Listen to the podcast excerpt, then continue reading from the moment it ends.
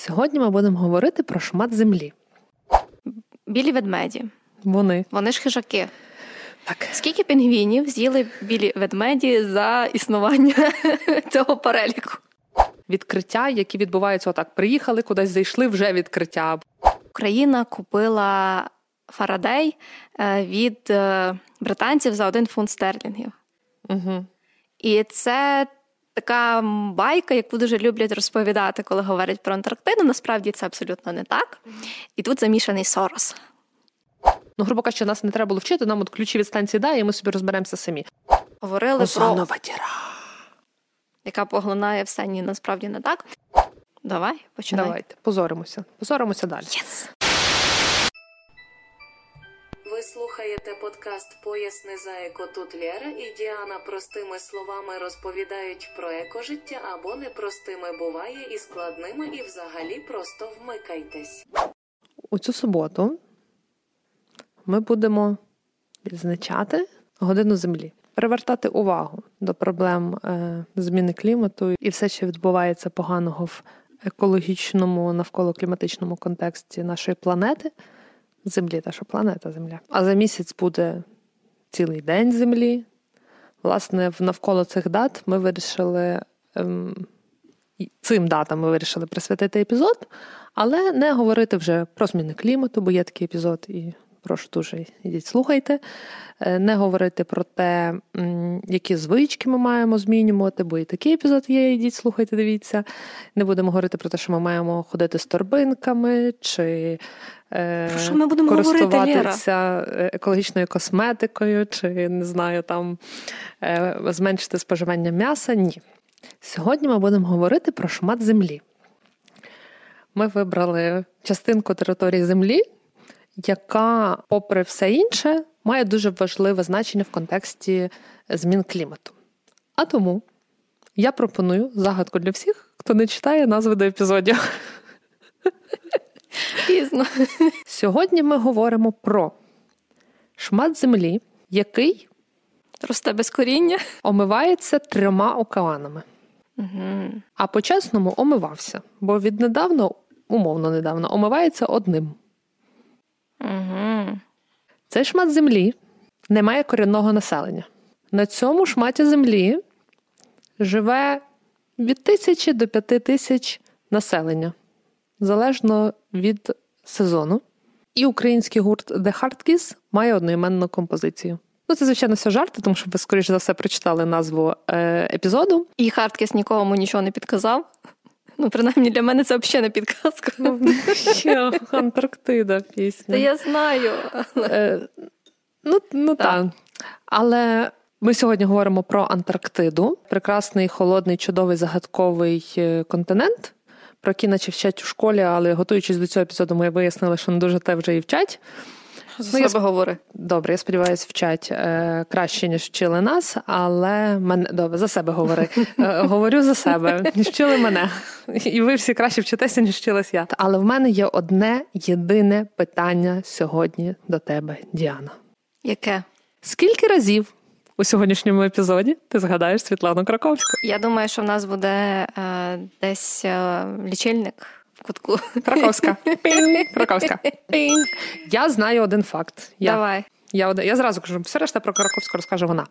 Світлана Краковська брала участь у другій антарктичній українській експедиції. Саме так. Єс. І крім неї там було ще дві жінки: Так, метеорологиня і кухарка, якщо я не помиляюся. так, так. Але то таке, то все, все зараз вам все розкажемо. Так, все розкажемо. Що почнемо? Почнемо з того, що колись на землі був один суперконтинент. Пангея, приїхали. Ні, ми не будемо починати так здалеку. Е, Я думаю, що варто почати з того, що умовно континент Антарктида це найпізніше відкритий континент, і це умовно нічийний континент. Чому умовно теж поговоримо про це детальніше. Але загалом зараз е, континент Антарктида не належить жодній державі світу. Так, чекай. Добре. Почекай. Ти почала за ото образи, закінчила за гарбузи. Давай про Антарктиду, а потім про її статус Добре. політичний. В. Антарктиді холодно. Факт. В Антарктиді багато криги льоду. Факт. І саме тому вона була відкрита так пізно. Бо там багато криги. Саме через кригу. Угу. Тому що е, я я чесно кажу, я вам от 85-90% тих фактів, які я видам сьогодні про Антарктиду, я дізналася, готуючись до епізоду про Антарктиду, до мого прекрасного сорому. Добре, давай перекинемося фактами. Давай перекинемося фактами. Починай. Ти сказала вже, що Антарктида була відкрита останнім континентом. Так. На Антарктиду нога людини ступила вперше орієнтовно 200 років тому. Ну, це зафіксовано. Тобто Так. ми не знаємо, що до того було. Ну, зафі... ми говоримо про зафіксоване, бо ні... так ми про жоден континент нічого не знаємо. А до того попереднім континентом була Південна Америка, і це було 11 тисяч років тому. Тобто це такий проміжок Серйозно. серйозний. Да. І саме через кригу, холодну кригу, яка навколо е, Антарктиди плаває, дрейфує, не могли люди підступитися туди, на цей континент. Може, то й на краще було. А, а що парадоксально, виходить, що зміни клімату допомогли е, попасти людям на Антарктиду? Ну, я думаю, що зокрема мірі? також, тому що на, Антарктиду якраз е, зміна клімату впливає найсильніше. Є в тому плані, що оцей лід е, зменшився період, коли його там менше, і коли Ну і плюс технології. можна пробрати. Ну і плюс технології, Ну, та, але, криголами ті ж самі.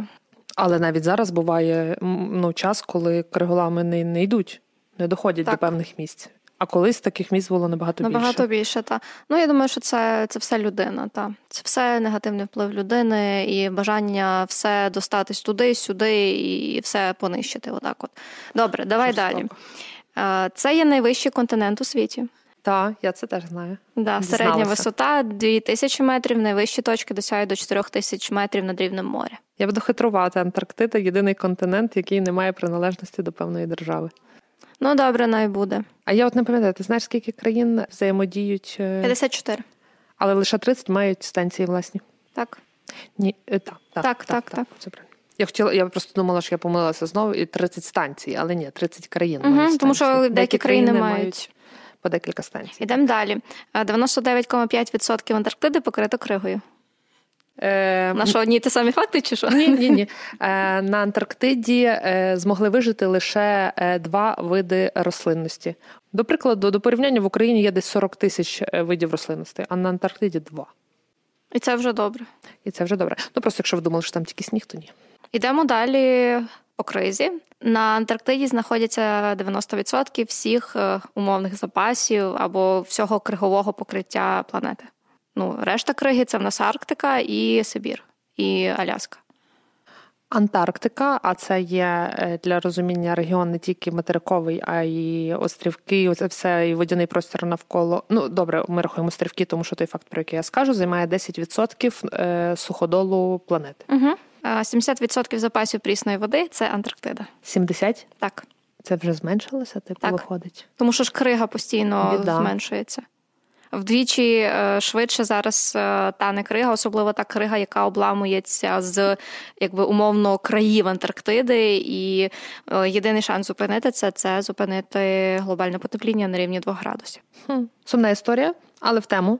Антарктида, ну добре, ще Антарктика. Але ми сьогодні про Антарктиду. Це одне, ну зрештою, з двох місць на планеті Земля, де вперше відчуваються зміни клімату. Ну я більше фактів не записала. Ну що про біологію говоримо? Мгм. Дивись, от є таке питання: Давай. білі ведмеді, Вони. вони ж хижаки. Так. Скільки пінгвінів з'їли білі ведмеді за існування цього переліку? Е, ви знаєте, моя дитина ходить дуже гарну школу. В нашій школі зараз тиждень математики. І я так бачу, що задачки на логіку переслідують мене цілий тиждень. Нуль. Чому? Е, тому що таке сумне життя в пінгвінів, Бо що, вони спритніші за ведмедів. що ніколи вони не зустрінуться з тими ведмедями і не пізнають їх, тому що ведмеді живуть на півночі в Арктиці, а пінгвіни живуть на півдні в Антарктиці. Отака е, сумна, печальна історія. Насправді дуже багато е, тварин, які живуть тільки в Арктиці, тільки в Антарктиці, і дуже мало яких є там взагалі якийсь вид кита, здається, лише і ще хтось, хто і, і там, і там Мгм. може бути. А так, то так само, як на півночі моржі, а на півдні тюлені, Мгм, всі види мгм. тих тюленєвих. І різні кити живуть так само. Так. Ну, для мене це ну для мене це не було відкриттям. Я це давніше знала, і кожен раз насправді, е, і кожен раз, коли люди такі питання ставлять, для мене це було типу народ ви, типу, що що ви городите взагалі? Типу, ну як на мене, це факт, який мають всі знати. Ну, як на мене, багато чого з того, що я дізналася про Антарктиду, коли готувалася, мають знати, Наприклад? але я цього не знала. Наприклад. Ну, наприклад, от всі ті факти, які ми озвучили. Ну, що наприклад, Добре, давай Тикає тоді поговоримо. вічно. Давай тоді поговоримо про Антарктиду як континент людського інтересу. так, це, до речі, дуже цікаво. Оцього взагалі не знала. Давай, починай. Давайте, позоримося. Позоримося далі. Yes. Антарктида це континент, який не належить жодній державі. Тобто там нема жодної країни, нічого, є одна єдина Антарктида. До, звичайно ж, я не пам'ятаю якого року, бо ви все одно не запам'ятаєте навіть, як я скажу, але скоріш за все знає Діана. Е, Антарктида існувала якось, е, якось так існувала.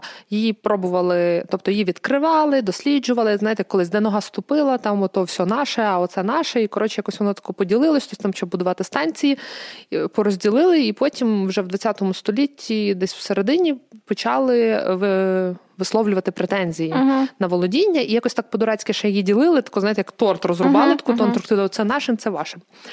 Але е, і прям так дуже прям загострено вже почали сперечатися на цю тему. І в результаті, е, дякувати мирно, прийшли до того, що не вийде. Е, Плюс були дуже великі проблеми комерційні на Антарктиді, які впливали на сам регіон. Е, Китобійна справа, до якої дуже сильно, на жаль, і ми маємо. Активну долученість, хоч і в складі Совєтського Союзу, але все одно, типу, це була така велика китобійна, велика китобійна організація компаній приватних ж не було тоді. Ну коротше, вона базувалася в Одесі. Відповідно, і українців там було багато на борту. І така вам сумна сторінка в історії України. А то ми зараз будемо розказувати, яка Україна класна, і який вплив мала в дослідження наукові. То трошки зразу вам солі до того торта, які от власне поділили, та і ну не могло так бути. І мирним шляхом прийшли до того, щоб е, визнати Антарктиду територією вільною від володіння якоїсь окремої держави. Умовною спільною власністю для виключно наукових цілей. Мгм. Наприклад, на території Антарктиди заборонено е, ядерна зберігання ядерної зброї, заборонені військові формування. Туди може прилетіти військовий літак, але тільки якщо він якісь, наприклад, великі вантажі привіз. Мгм. Та? А так, то жодних військ, і так само вже заборонена китобійна справа. Угу. З когось там 70 якогось там не, не суть. Заборонено їй дякувати, і потрохи відновлюється, е, відновлюється через це популяція китів, тому Ага. що є, наприклад, синій кит, якщо я не помиляюся, де прям втрачена популяція досі не відновлена. І як казав е, Євген Дикий, я слухала його якесь інтерв'ю. Це є директор Українського антарктичного центру. Національного центру. Національного антарктичного центру, та що ми в якійсь мірі спокутуємо гріхи попереднього покоління, яке вбивало китів в великих, дуже великих об'ємах. А тепер науковці роблять це для того, щоб якось е, ця популяція відновилася. Якраз е, в 27-й місії, яка завершує перебування своє на академіку Вернацькому, є морська біологиня, яка займається безпосередньо дослідженням китів. І якщо вас цікавить, що як там відбувається, то обов'язково заходьте в соцмережі нашої е, нашого національного антарктичного наукового центру, і там дуже багато є фотографій китів, і це дуже класно. Я, до речі, та я підписалася на їхні всі соцмережі для ну, коли готувалася. І мені так подобається, тому що знаєте, якщо звучить зараз дуже якось науково і серйозно, то це абсолютно неправда, бо я власне і чекала якогось наукового даних, якесь щось там цікаве. А я вам розкажу, що вони постять. Вони постять тортики з днів народжень, вони постять як пінгвіни, їх там щось оточують. Шикарно, ситуативно е, працюють Мгм. зі своїми соцмережами, тому що цей мені здається, я навіть десь зберігала. Я вам зараз прочитаю, тому що це просто прекрасно було. Е, Значить, коли була активна дискусія про постачання леопардів, Угу. Да, да, да. Вони запостили в себе на сторінці такий мем. Е, У нас сьогодні задача із зірочкою. Швидкість морського леопарда до 40 км за годину. Відстань від станції Академік Вернацький до Києва близько 15 тисяч кілометрів. Питання: який леопард швидше дістанеться України? Ну Да. це прекрасно. Вони, Так, ну, вони будуть дуже такі звичайні, прості соцмережі про життя на станції. І це напевно класно, бо це якраз для того, щоб показати, що науковці теж люди, і нічого там такого нудного немає. І показати континент, і показати взагалі, що там прикольно Це дуже круто. може бути, бо може бути по-всякому. Так. Ще дійдемо. Я думаю, що це дуже важливо реально показувати, що відбувається, як відбувається, і звичайною доступною людською мовою це робити. Бо тому, що дуже багато людей навіть не беруться до якихось там читання наукових досліджень, тому що вони думають, це дуже складно. Так. А тут насправді воно та воно є складно, але можна доносити так, щоб це було цікаво.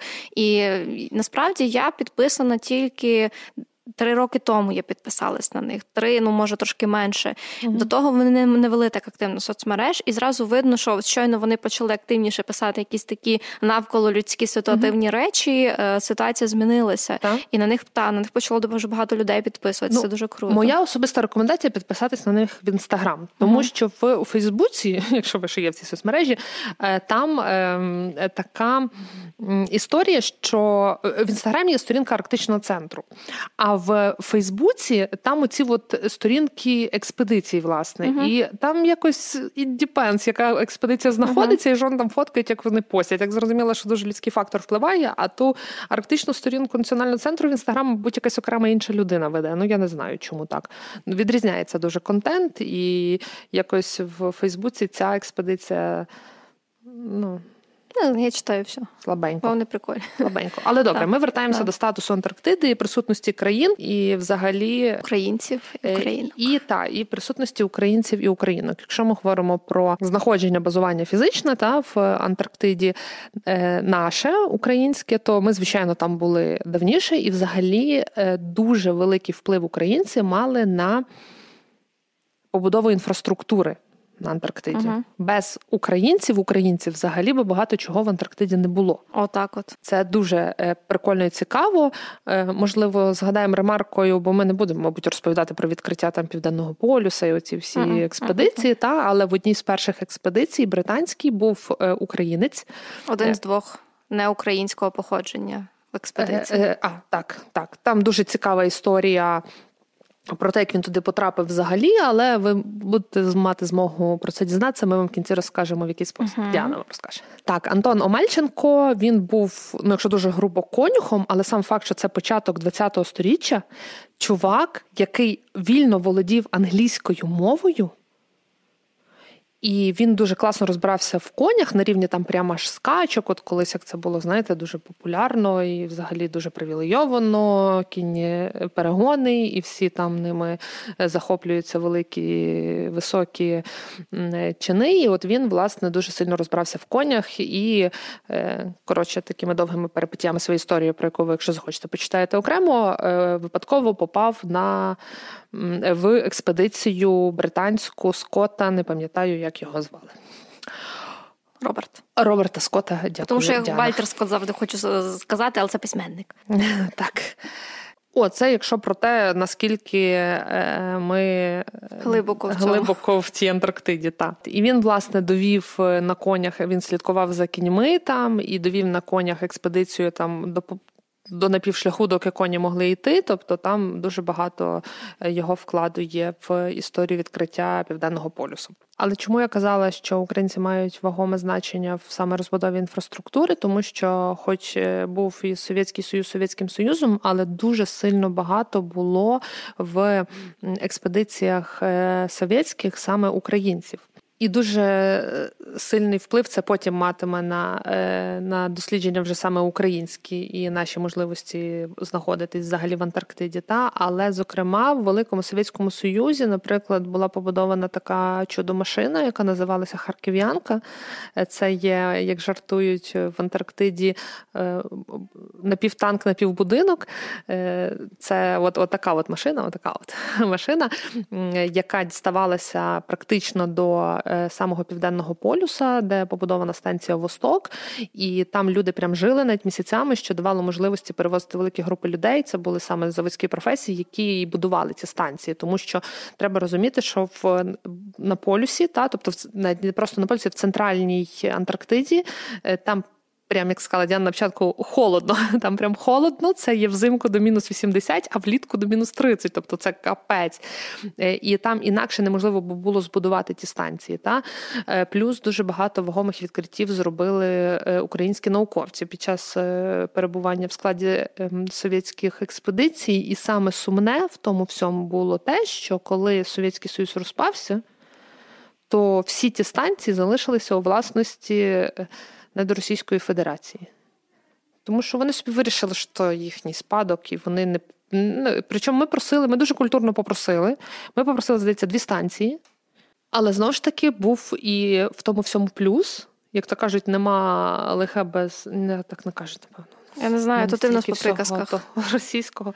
Коротше, е, е, не так, то ні. Купила мама баба коника. Так кажуть. Так кажуть, так. От. Але було і щось добре в тому всьому поганому, тому що завдяки тому, що ми колись не отримали, але були класними науковцями, ми отримали потім і отримали ми ту станцію, яку ми маємо зараз. А маємо ми колишню станцію Фарадей британську, яку Британія е, вирішила умовно списати.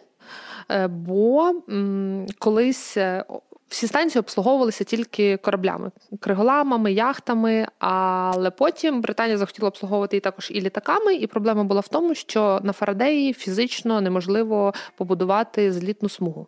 Відмовитися від Фарадея хотіла тільки Британія через оці логістичні історії, та якби покращити функціонування своїх тих експедицій, але е, якби наукова спільнота не готова була від того відмовитися, тому що е, ми вже не маємо такої розкоші, як е, відкриття, які відбуваються отак. Приїхали, кудись зайшли, вже відкриття, або ще щось. Вже знайшли, вже відкрили всю Антарктиду, і всі відкриття зараз відбуваються довгими, монотонними, одноманітними спостереженнями, які повторюються, повторюються за однакових умов, з однаковим проміжком часу, з однаковою похибкою, і відповідно відповідно, станція Фарадей одна з найстаріших станцій. Це станція, якщо не помиляюсь, 47-го року, точно 40-х якихось там років.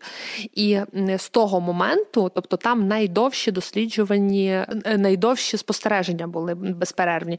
Тому наукова спільнота не змогла від цього відмовитись, і було прийнято рішення передати комусь. І насправді це не те, що там Україні подарували, був конкурс, і було дуже багато бажаючих і дуже багато е, сильних конкурентів. Одним з таких конкурентів вважається Південна Корея, наприклад. Але ось тут завдяки тому, що ми вже були не новачками в Антарктиді, що наших науковців було купу.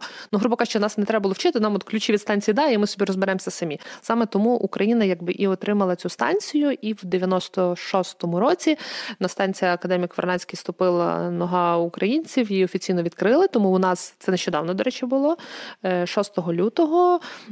Є своє свято. Там на Антарктиді взагалі є два. Ну, для українців два, але для всіх станцій одне велике свято це є середина е, літа. А в нас є ще 6 лютого, якби отримання нашої власної станції Академік Варнацький, яку святкує українська постійно хочу сказати делегація, експедиція щорічна. Е, тому та тому наші науковці вважають і науковиці вважаються прям ну крутими. Взагалі кажуть, що ті країни, які присутні на Антарктиді, це прям привілейоване таке товариство, і ми одні з них. Ой, та ця елітарність. Єдине, що трошки відкоригую те, що ти сказала, не 96-го перше ступила, а вони до того рік уже були на цій станції, представники з України, і їм там е, британські колеги передавали знання. Ну тобто я офіційно офіційне відкриття, коли станція стала 100% ну, так. українською, стала станцією академік Вернацький. Ну так, але нога ступила просто раніше. Ну, Це да, то... ось, корига, коригаторка. Стосовно самого Фарадея, станції, яка зараз називається Академік Вернацький, взагалі початки її сягають ще експедиції британської 34-37 років. Е, вона була насправді в іншому місці. Це була таке переносна така установка. А вже в 47-му її справді спорудили тут. Потім ще зробили добудови, і саме на станції Фарадей в 1985 році вперше було відкрите таке явище, як озонова діра. Ну це не є діра, але ми про це ще потім поговоримо. І саме тому дуже важливо, і це одна з таких е, основних завдань нашої станції Академік Вернацький продовжувати ці метеорологічні спостереження, чим займалася Світлана Краковська. Вона метеорологиня. Бень! Так. Е, і так само е, географічне моделювання, те, що відбувається. Стосовно Антарктичного договору, Україна почала ще раніше, і в хоча ми отримали свою станцію тільки в 96-му році, ми з 92-го року, ще за каденції Кравчука, подали туди заявку і були прийняті. Теж то, що ти говорила, через те, що наші науковці і науковиці доклали багато зусиль до цього. І зараз в Антарктичному договорі є 54 країни, з яких 7 е, має претензії на землю там на свою частину, е, дві країни. Е, ще не мають цих претензій, але залишають за собою право мати ці претензії. І які це дві країни? США і Росія. Абсолютно. І решта країн не мають претензій, зокрема і Україна. З сумного Україна, хоча і має статус антарктичної держави, і це важливо, і це круто, і це можливість брати участь у світовій розвитку світової науки. Але українська держава, як така, не дуже цікавиться насправді цим питанням. Тобто, якщо ми говоримо про якусь там державну активну підтримку, Починається то зраденька. та ну насправді так і є, і про це говорять науковці, науковиці, і фактично, ну як і там будь-яка е, підтримка держави, вона є доволі е, низькою зараз. Але я дуже рада, що все-таки продовжується далі робота над станцією. Що в нас е, є жінки на станції, то в цій новій місії не буде жінок. Насправді, 28-й антарктичній, 27-й. 28-й. 28-й не буде. Це зараз 27-ма, не буде жінок. Я передивлялася спеціально. Я теж читала, але не звернула уваги, бо якраз нещодавно оголосили так. їхній склад. Так. Попередні е, були і раніше були, тобто і це дуже насправді добре, тому що є вже існує це таке опередження, що жінкам на Антарктиді не місце. Насправді це не так. І ще є один такий цікавий е, напівміф, що Україна купила Фарадей е, від британців за один фунт стерлінгів. Угу. І це така байка, яку дуже люблять розповідати, коли говорять про Антарктиду. Насправді це абсолютно не так. Угу. І тут замішаний Сорос. Я як соросятка не могла це не згадати. Ну, е, Насправді, е, що е, Мова йде про те, що в 93-му році Британія сказала: народ, все, ми цю станцію обслуговувати не будемо. Е, подавайтесь на конкурс, ми відберемо. І два роки тривав відбір. І два роки приїжджали британські вчені е, до України, дивилися те, що відбувається. Ну там хотіли зрозуміти рівень готовності України працювати. І для обслуговування станції потрібно було 20 тисяч доларів uh на початку. uh Це величезні гроші для країни, яка перебуває в скрутному стані. І відповідно фонд Сороса виділив 12 тисяч доларів uh на те, щоб запустити цю станцію. І Отак, от, а один фунт стерлінгів е, це дуже така, ем, як це міфічна і дуже символічна річ, тому що коли в останні дні перебування і передачі цього власності хотіли зробити щось таке цікаве, пам'ятне, е, і умовно подумали: а давайте, типу, купіть від нас. І в тогочасного представника місії е, був якраз оцей от фунт, і він якби дав е, керівнику британської місії, але той фунт далі там є, тому що його не замурували, тобто його заклали в стіл, цей фунт, і він там є на станції Академік Вернацький. Це дуже мило. Дуже мило. Да, Це дуже мила історія. І з таких нових, е, ну. Далі продовжуються зміни, е, продовжуються ремонти на станції. Нещодавно ну, рік тому, здається, змінили двигуни, які ще від е, британців залишились. Тобто, це все відбувається повільно, поступово, тому що це велика техніка, її важко uh довозити. Але в нас Нарешті, до речі, е, чому нам передали цю станцію? Це дві причини були. Перше, це те, що були вчені, і друге, на той момент, в 90-х роках, у України були е, не лодки, були кораблі, які і криголоми, які здатні були ну допливати, пропливати і так далі. Це спадок радянського союзу. Але через пішов на металобрухт. Так через борги або продали, або здали на металобрухт, тому що це вже були дуже старі моделі. Ну останній, який так. в нас був, здали на, на металобрухт. Але 27 січня 2023 року, тобто ось менше двох місяців тому.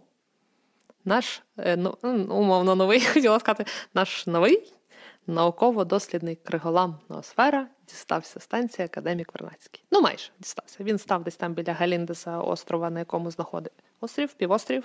Острів, Пів, пів, Та, це острів, острів, це частина та, частина архіпелагу. Так. Е, так, тому у нас тепер є нарешті криголам. Так, з 21-го року. Насправді це дуже дуже сильно важливо, тому так. що е, це ж не просто транспортний засіб, який доставляє туди-сюди людей, бо ми користувалися послугами якби інших країн для цього раніше. Але окрім того, весь цей час, поки він іде з України до Антарктиди, проводяться наукові дослідження морські, і відповідно можуть ще якісь там інші науковці-біологи, які досліджують саме е, водні простори наші, та вони можуть проводити свої дослідження, що було не зовсім зовсім і не дуже можливо, коли ми обслуговувалися якби іншими транспортними засобами інших країн.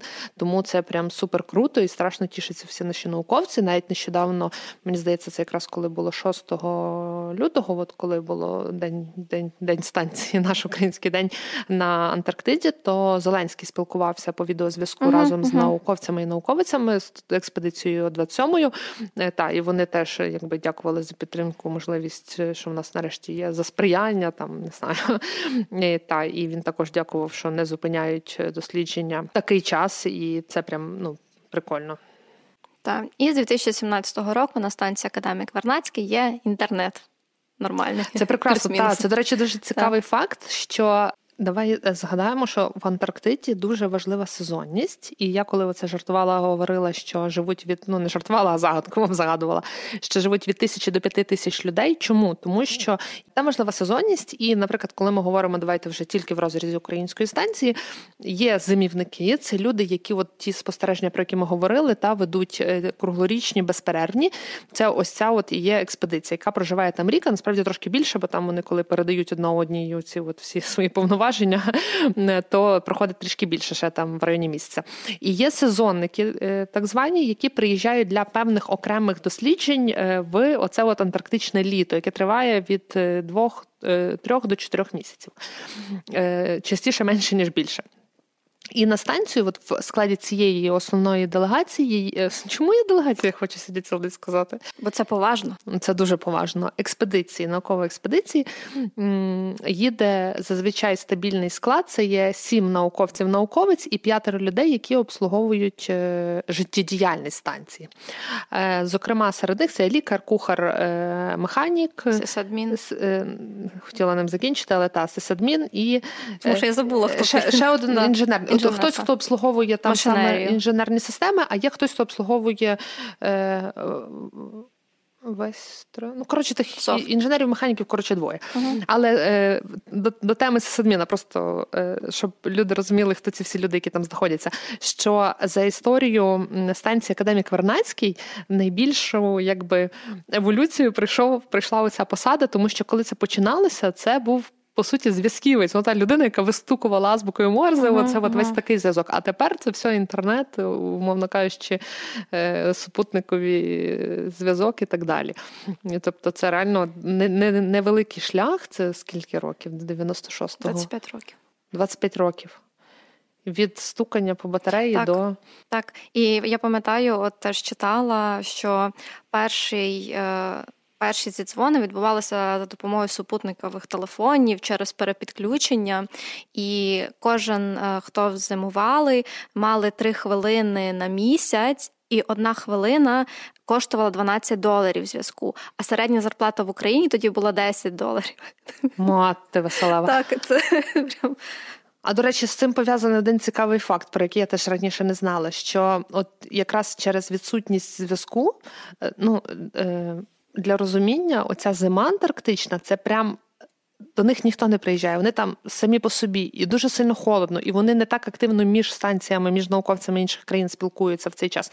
І для того, і і зв'язок це зараз вже є інтернет, відеозв'язок, відеодзвінки, доступ до інтернету, до новин, що відбувається. А колись цього не було. І для того, щоб не здичавіти, е, є така традиція на станції Академік Вернацький, що обов'язково серед всього свого спорядження і своїх речей ви маєте вести чоловіки костюми мають вести, а жінки сукні вечірні. І один раз в тиждень. Е, відбувається вечеря така при параді. Вони, наче як що вони справжні джентльмени так. і леді, типу, що вони там не якісь дикуни. Це дуже так, прикольно. Так, і Вони п'ють вино і дозволяють собі трохи випити, щоб бути та бути тримати себе в формі. Та це насправді дуже цікаво. Дуже багато різних цікавих речей відбувається. Є там славнозвісний бар Фарадей, про який е, чутки і легенди ходять. Але загалом те, що роблять наші науковці там, це дуже важлива, дуже потрібна робота. І насправді та дуже важливо і дуже круто, що вони продовжують це робити, попри все. Я хочу згадати, що наші е, науковці, взагалі антарктичний центр, якраз е, також мають свій вплив політичний, умовно політичне те, що відбувається, uh-huh. бо вони постійно і регулярно е, подають свої заяви, ноти, не знаю, як там в науковому світі е, до дипломатичного воно не належить.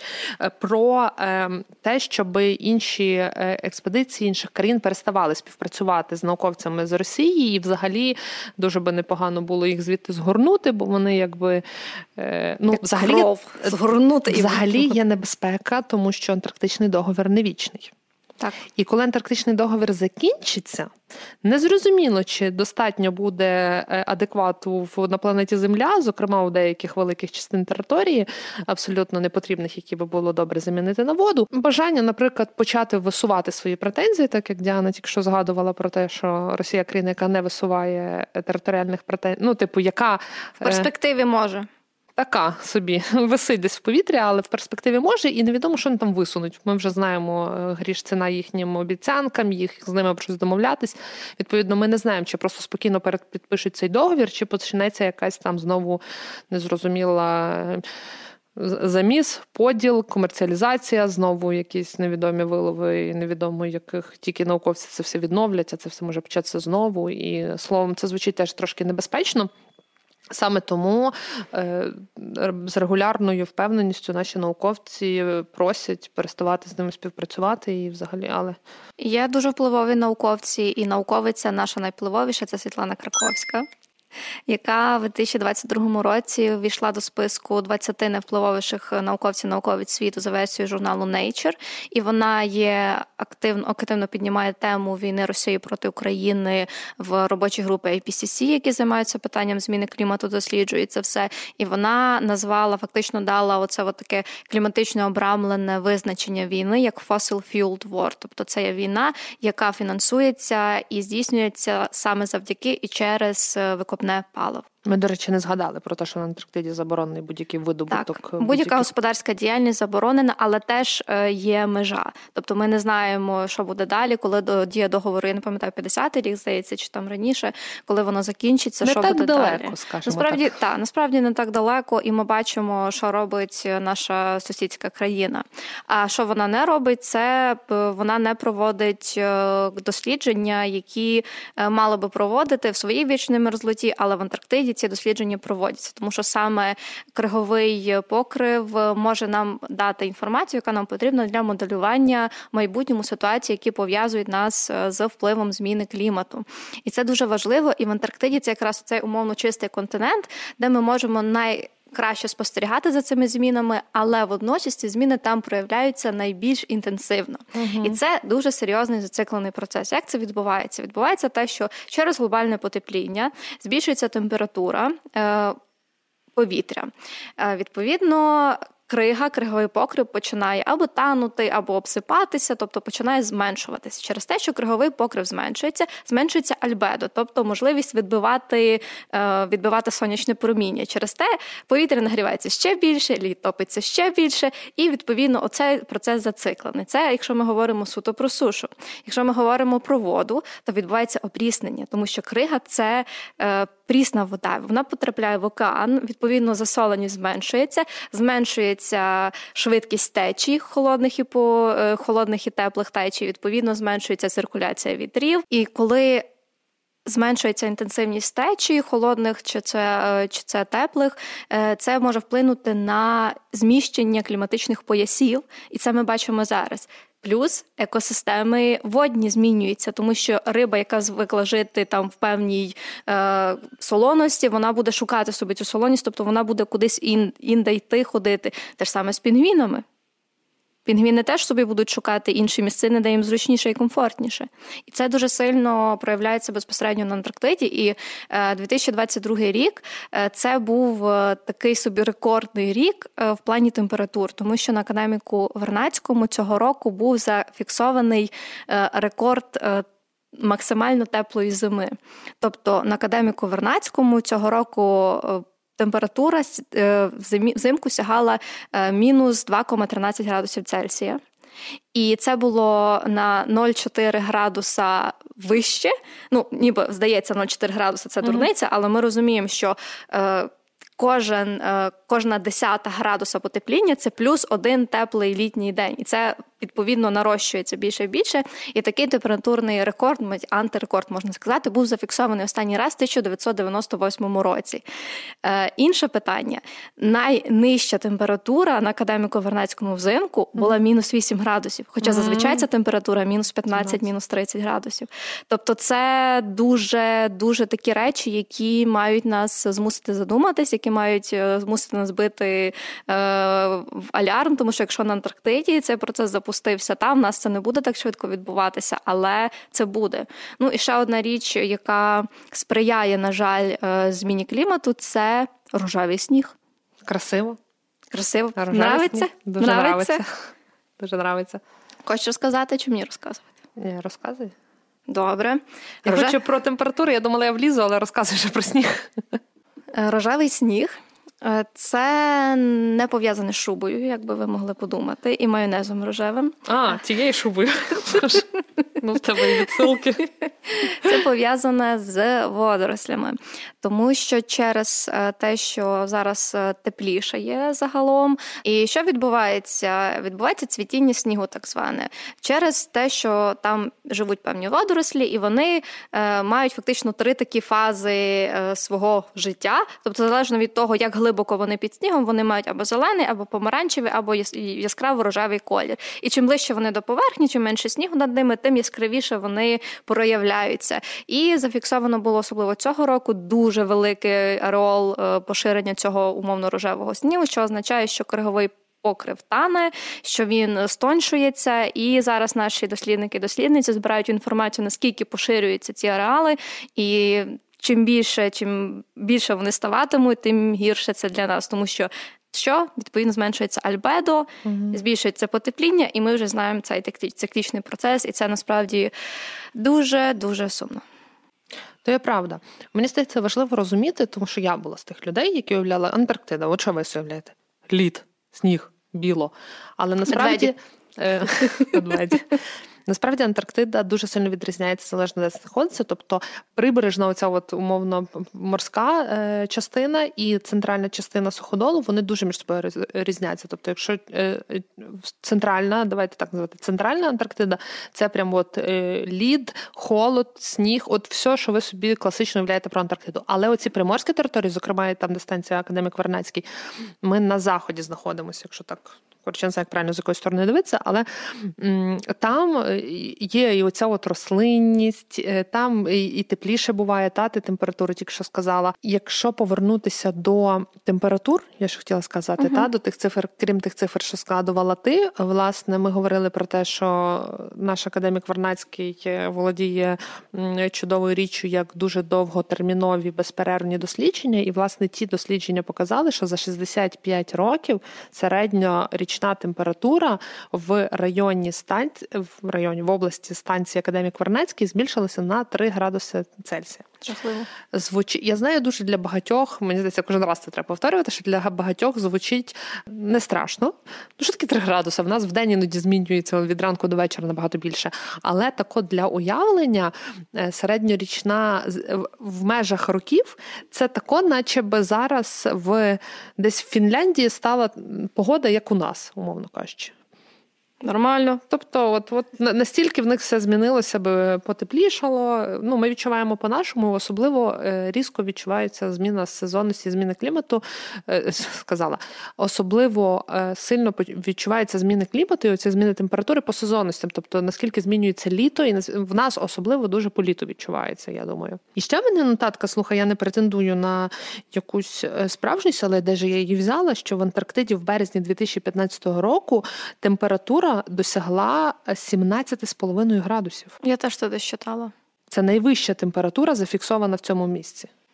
Але це не доки існують записи про Антарктиду. Але це не академік Вернацький, ні, це ні, загалом це не Вернацький, це загалом на Антарктиді, десь може в якомусь бути. іншому місцевості. Іншій місцевості. На жаль, може бути. Е, так, і якщо ми говоримо про зміни клімату, то ще ж оця історія з небезпечною для тварин дуже сильно. Та ти згадувала там е, взагалі про е, те, що вони мігрують, але якщо ми говоримо про тих пінгвінів, які ніколи не зустрінуться з ведмедями, то вони є теплолюбиві і є холодолюбиві. І якщо популяція теплолюбивих буде збільшуватись, то популяція холодолюбивих, таких, наприклад, які вам дуже добре відомі візуально, це імператорські пінгвіни, пінгвіни Аделі, їхня популяція зменшується, тому що вони йдуть вглиб, де холодніше, а тих місць для них стає все менше, де холодно. І ще дуже важливим фактом для дослідження змін клімату, зокрема на станції Академік Вернацький, це є дослідження гроз. Я про це нічого не знала.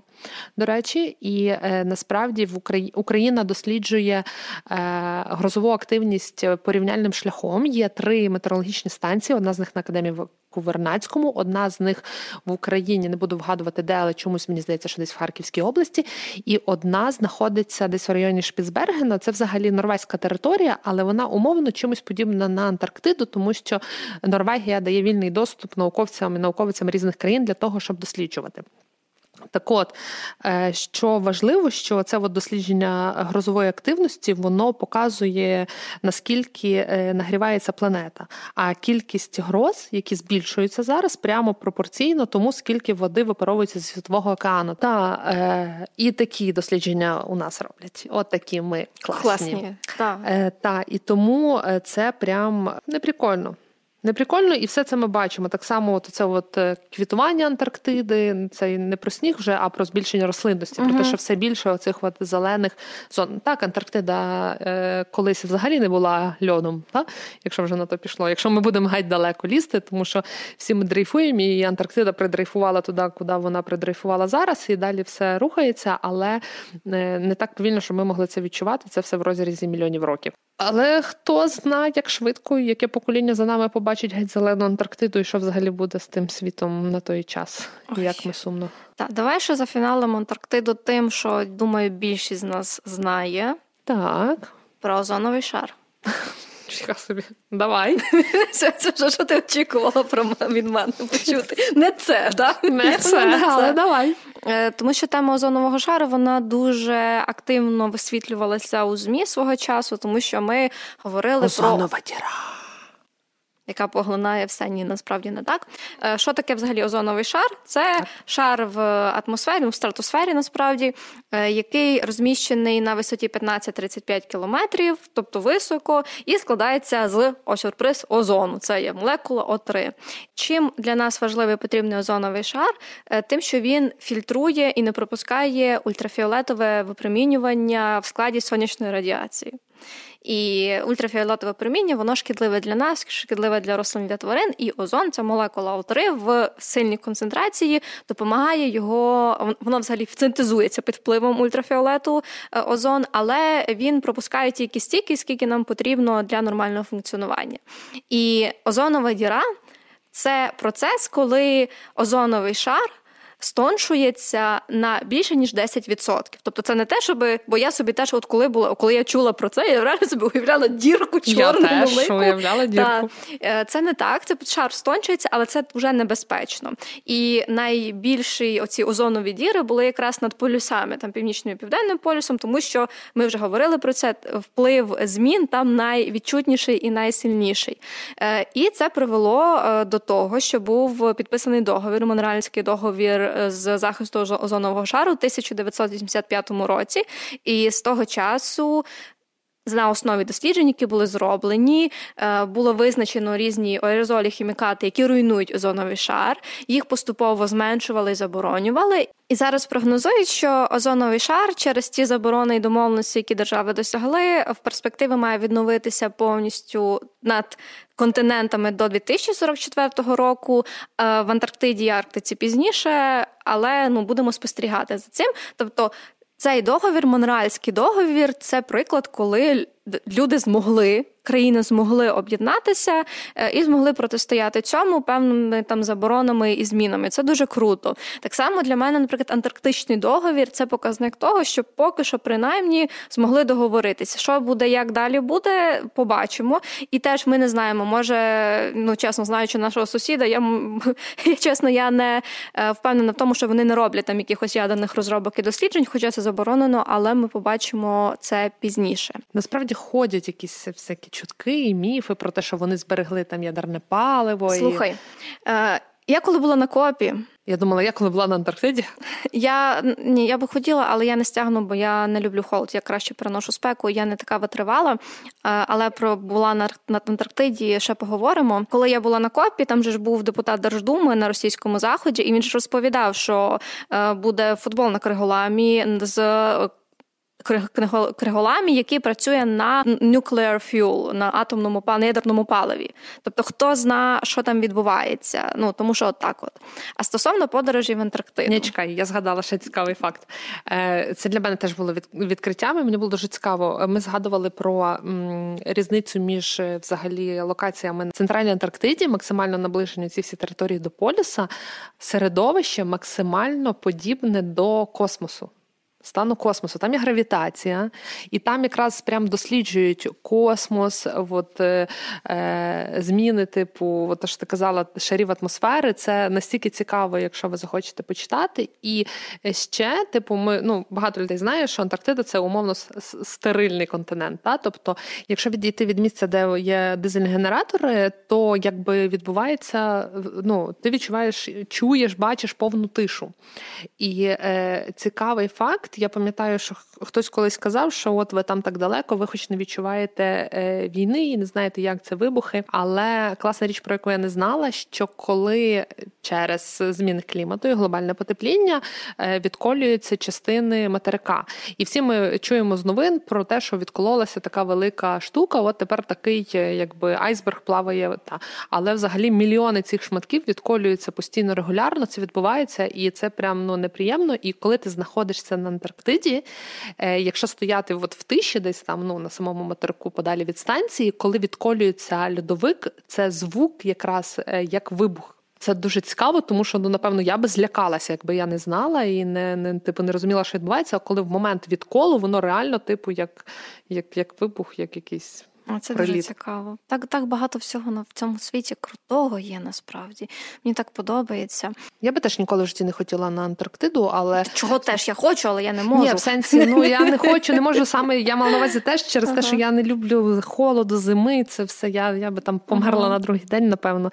Я і спеку погано переношу, але е, саме от, от такий, коли страшний дубак, то просто жах. Але є люди, які хочуть. І доїжджають. які можуть які можуть і може не можуть, але знаходять можливості. Знаходять можливості. І одна з таких людей, один з таких чоловіків це український журналіст і письменник Маркіян Прохасько, мій колега, я б так могла сказати. Я дуже насправді втішена, що я йому навіть частково допомогла е, в цій поїздці, тому що я сконектила з певними потрібними людьми. Хвалилася.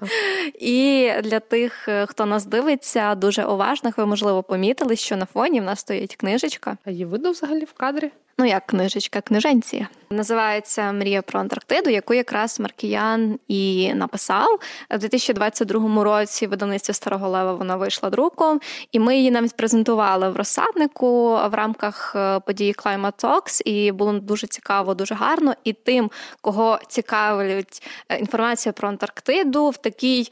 Е, не науково нав'язливій манері подана. Ну, Як ну, щоденник, по суті. Так, тобто Маркіян дуже багато тут розповідає про е, те, як він готувався до поїздки, як поїздка відбувалася, як він летів, прилітав, долітав, як він в кінці загубив паспорт, як він без паспорта повертався, але з вкрапленнями інформації про безпосередньо Антарктиду, про історію. Тобто, от в цій книжці та ну багатько трошки тут сторінок, але в принципі основна інформація, яку потрібно знати про Антарктиду, Антарктиду е, тут є. В мене тут є кілька закладочок, які я собі маркувала.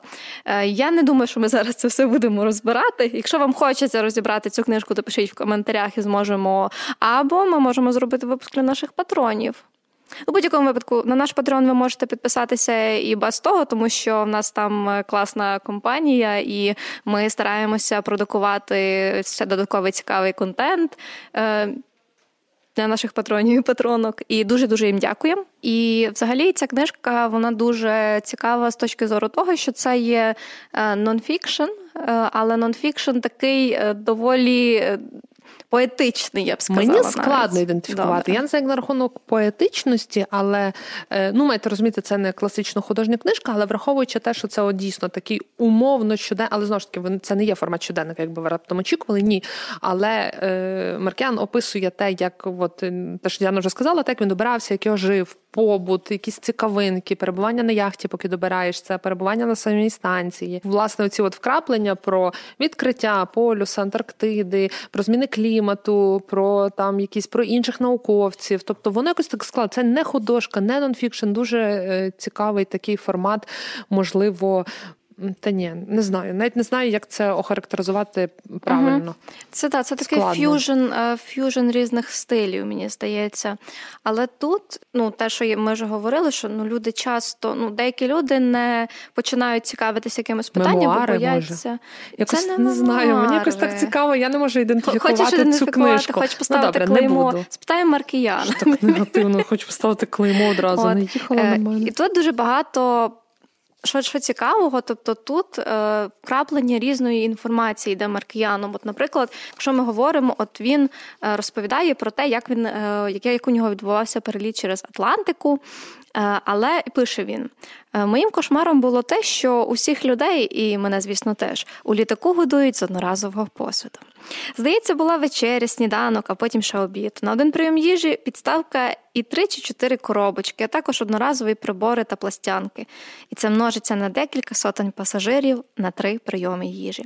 З одного рейсу буквально купа мішків пластику. Якщо в, оди, в одних країнах його утилізовують, то більшості країн найімовірніше його просто викидають. Е, Далі, за даними організації е, Юномія, е, на поверхні океану залишається приблизно 1% сміття, тоді як 5% викидає на берег, а 94% опускається на морське дно. Тому масштаби його забруднення колосальні. Інша проблема велика частина пластику перетворюється на мікропластик. Тобто, з однієї сторони, це просто casual розповідь про те, як він летить, а з іншої сторони він починає вкраплювати е, різні питання. І це і дуже поки круто. Діана не почала такий знову йти по закладках, по яких сказала, не піде. Я вам нагадаю, що, будь ласка, підписуйтеся на наш Patreon, там можете поставити, порекламувати. Е, Гарна книжка. Е, Підписуйтесь, будь ласка, до нас е, на Patreon, Це допомагає нам. Е, ставати кращими для вас і подалі, е, подалі, подалі від кого не знаю. Далі продовжувати записувати подалі від Антарктиди, е, продовжувати записувати нові епізоди для вас. Нагадуємо, як і кожного разу, будь ласка, донайте на армію. Війна триває, війна жорстока і не класна. Все більше крутих людей гине, і ми не маємо про це забувати. Не тільки наші славні збройні сили, сили оборони валять ворога, але втрачаємо втрачаємо ми кращих людей е, нашого народу, нашої нації. Тому е, нам дуже нам, нашим силам оборони, дуже потрібна наша підтримка. Тому донатимо, не спиняємося. Та, будь ласка, слідкуйте не тільки за соцмережами арктичного центру, але й нашими. О, я згадала про соцмережі. Ми вам все залінкуємо. Точніше, ми вже вам все залінкували. Постійно забуваю, що так треба казати. Ми вже вам все залінкували, і ще вам залінкую дуже круту річ, яку я помітила для таких, е, як я, які погано вчилися в школі. Є дуже крутий е, на Ютуб-каналі Міністерства освіти і науки України. Є дуже крута серія е, лекцій від Євгена Дикого, Добре. Керівника Національного арктичного центру. Він називає вона називається Антарктичні уроки. Це буквально здається 6 чи 7 не, не довгих відео, де якраз розповідається блоками про більшість того, що ми сьогодні згадували, але там прям цікавіше, тому що ну це людина, яка була там і яка все життя своє присвятила, мовно кажучи, майже Антарктиді, і там прям основні факти, але подані дуже цікаво. Я так зрозуміла, що це були уроки е, зняті на карантин ще, бо він ще згадує, що от карантин, там наші науковці мають піти в школи і так далі. Е, то ви собі обов'язково подивіться, тому що він дуже прикольно розповідає і дуже цікаво. Е, та, але всі лінки є внизу, не все, що ми сьогодні згадували, книга соцмережі, щось там ще може Діана з цифрами таке цікаве вам залінкує. Тому прошу дуже підписалися. Хто нас дивиться, ми знаємо, схема наша стандартна. Не змінювалася Діана? Схема не змінювалась. Тоді лайк, шер, підписка, коментар. Багато пишемо. Я би дуже хотів, хотіла потрапити на Антарктиду, тому що я теж думав, думала, що ведмеді з пінгвінами живуть на одному континенті. Тому що Тому що я погано вчилася як і Лера в школі. Е, та, але е, нам дуже приємно, коли ви нам лишаєте коментарі. Щось можете з уваженнями. Там Лера знов сказала якусь дурницю, будь ласка. Або як класно, що Діана згадує всі роки і цифри, і хоч щось корисне може бути в тому вашому подкасті. Любе, пишіть, що хочете, тільки, будь ласка, пишіть, а ми будемо вам відповідати. Це був подкаст Поясни зеку. Мене звати Лера. я Діана, Па-па. Па-па.